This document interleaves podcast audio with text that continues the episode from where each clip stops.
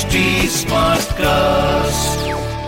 आप सुन रहे हैं एच डी स्मार्ट कास्ट और ये है रेडियो नशा प्रोडक्शन आरजे अनमोल की अनमोल कहानिया।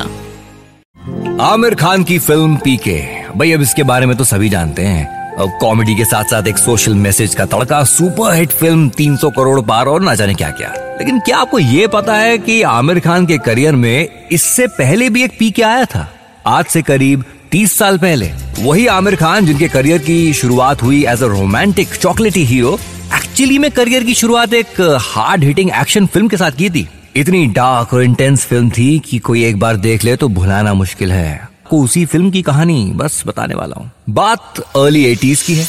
बांद्रा के दो टीनेजर्स ने मिलकर एक फ़िल्म बनाई। अभी आज की वक्त की तरह नहीं है कि मोबाइल पे आपने एक शॉर्ट फ़िल्म शूट की यूट्यूब पे डाल दी। नहीं, तब बड़ा मुश्किल था। इंटरनेट था नहीं और कैमराज इतनी आसानी से नहीं मिला करते थे। फ़िल्म बनाना खास तौर पे शॉर्ट फ़िल्म बनाना, भाई एक पैशन की बात होती थी क्योंकि थिएटर्स में तो रिलीज़ होगी नहीं आपकी फ़िल्म। पैसा तो बनाएगी नहीं। अब ज़ाहिर सी बात है कि लड़के बड़े ही पैशनेट क्रिएटिव थे। इसीलिए इवन एज स्टूडेंट्स कैमरा और इक्विपमेंट्स का उन्होंने जुगाड़ किया और फ़िल्म बनाई। वो दो लड़के थे, नासिर हुसैन के भतीजे आमिर हुसैन, यानी कि अपने आमिर खान, और डायरेक्टर बासु भट्टाचार्य के साहबजादे आदित्य भट्टाचार्य। आदित्य और आमिर स्कूल फ्रेंड्स थे। दोनों में क्रिएटिविटी की तरफ़ एक रुझान था। आदित्य फ़िल्म डायरेक्ट करना चाहते थे। आमिर इतने क्लियर नहीं थे कि करना क्या है, पर इतना तो था कि करना तो अपना कुछ फ़िल्मों में ही है। तो बस फिर क्या था? टीनेज लाइफ के ऊपर इन्होंने एक शॉर्ट फ़िल्म बनाने की सोची। फ़िल्म का नाम था पैरानोया लेकिन बनाने के लिए पैसे चाहिए, घर पे बताने की हिम्मत नहीं है कि फ़िल्म बनाने। खास तौर पे आमिर के तो घर वाले चाहते थे वो फ़िल्मों से दूर ही रहे तो अच्छा है, पढ़ाई पे फोकस करें। आमिर घर पे ये बोल के निकलते थे कि दोस्तों के साथ हॉकी खेलने जा रहा हूँ। आदित्य के घर के पीछे एक बिल्डिंग थी। जहाँ रहते थे doctor Shriram Lagoo. The respected theatre screen personality दोनों लड़के पहुँचे डॉक्टर लागू के घर और पैसे मांगे फ़िल्म बनाने के लिए। भाई डॉक्टर लागू जो थे लड़कों को एनकरेज करना चाहते थे कि इस उम्र में ये शॉर्ट फ़िल्म बनाने का सोच रहे हैं तो ठीक है, दस हज़ार रूपए दे दिए। तो भाई फ़िल्म पे काम शुरू हो गया।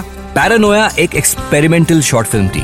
इसमें कोई डायलॉग्स ही नहीं थे साइलेंट फ़िल्म थी, और ब्लैक एंड व्हाइट में बनाई। आमिर के ऑपोजिट फीमेल लीड में काम किया था नीना गुप्ता ने, और आमिर के पिता के रोल में थे विक्टर बैनर्जी डॉक्टर श्रीराम लागू की धर्मपत्नी, दीपा लागू बनी थी आमिर की माँ। इस फ़िल्म के दौरान आमिर को फील हुआ कि उन्हें फ़िल्म मेकिंग का पार्ट बनना है, किसी ना किसी कैपेसिटी में तो पक्का। तो खैर, जैसे तैसे दोनों दोस्तों ने फ़िल्म को कंप्लीट किया। अब भाई कंप्लीट कराया तो फ़िल्म दिखाएँगे भी तो। तो आदित्य ने बांद्रा के डिम्पल थिएटर में एक स्क्रीनिंग रखी। स्क्रीनिंग की ऑडियंस में शमाना आजमी भी थी।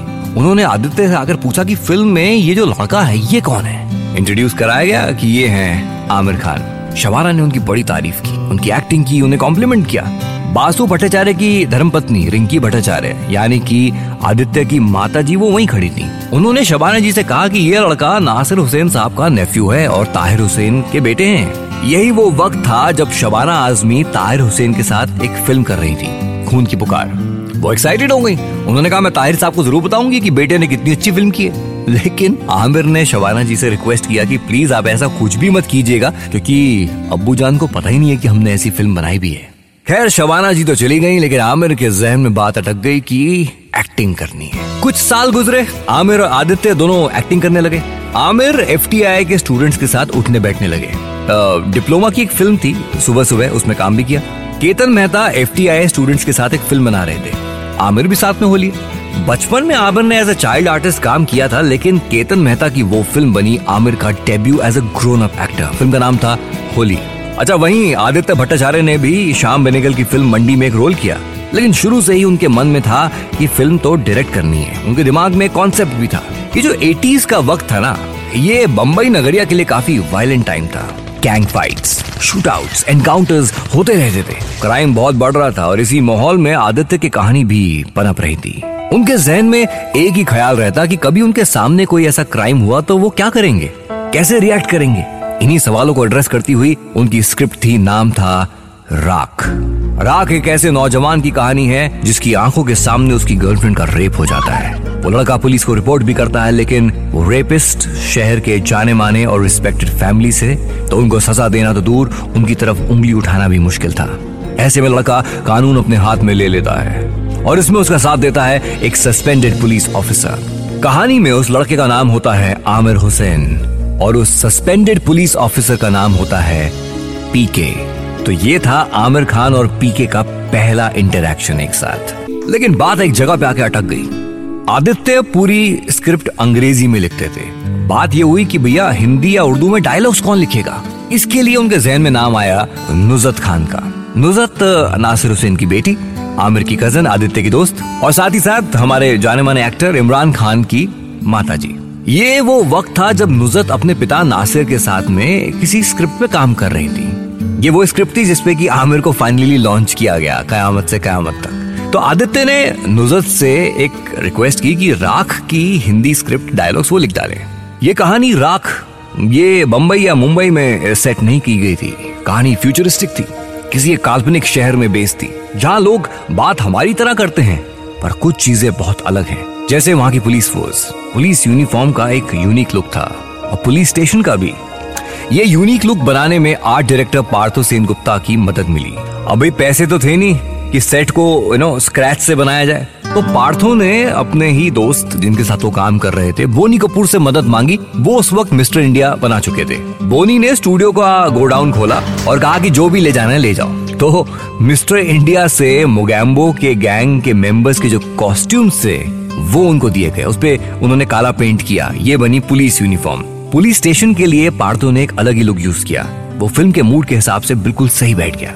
वैसे राख एक ऐसी फ़िल्म है जिसमें कई बॉलीवुड टेक्नीशियंस जो हैं, उनकी शुरुआत हुई। अब पार्थो के बारे में तो आपको मैंने बताया। साथ ही साथ एडिटर श्रीकर प्रसाद, इन्होंने बाद में आके दिल चाहता है। युवा, गुरु, ऐसी फ़िल्में एडिट की। कैमरामैन संतोष सिवन, आगे जाके इन्होंने रोजा, दिल से कुछ कुछ होता है। ऐसी फ़िल्मों में सिनेमाटोग्राफी की। अच्छा वापस हम पीके की बात पे आ जाते हैं ना? हाँ मैंने कहा था ना कि आमिर की जो पीके हम जानते हैं, उससे पहले एक और पीके थी वो इस फ़िल्म राख में।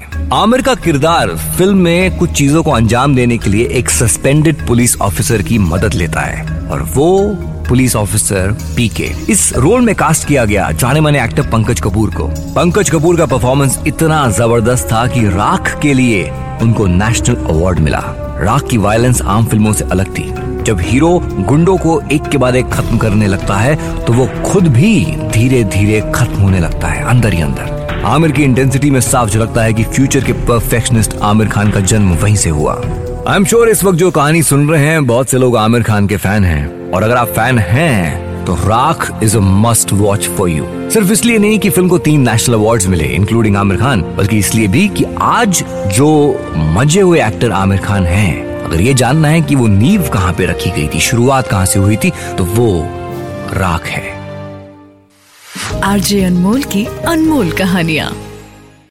आप सुन रहे हैं एच डी स्मार्ट कास्ट और ये था रेडियो नशा प्रोडक्शन एच स्मार्ट कास्ट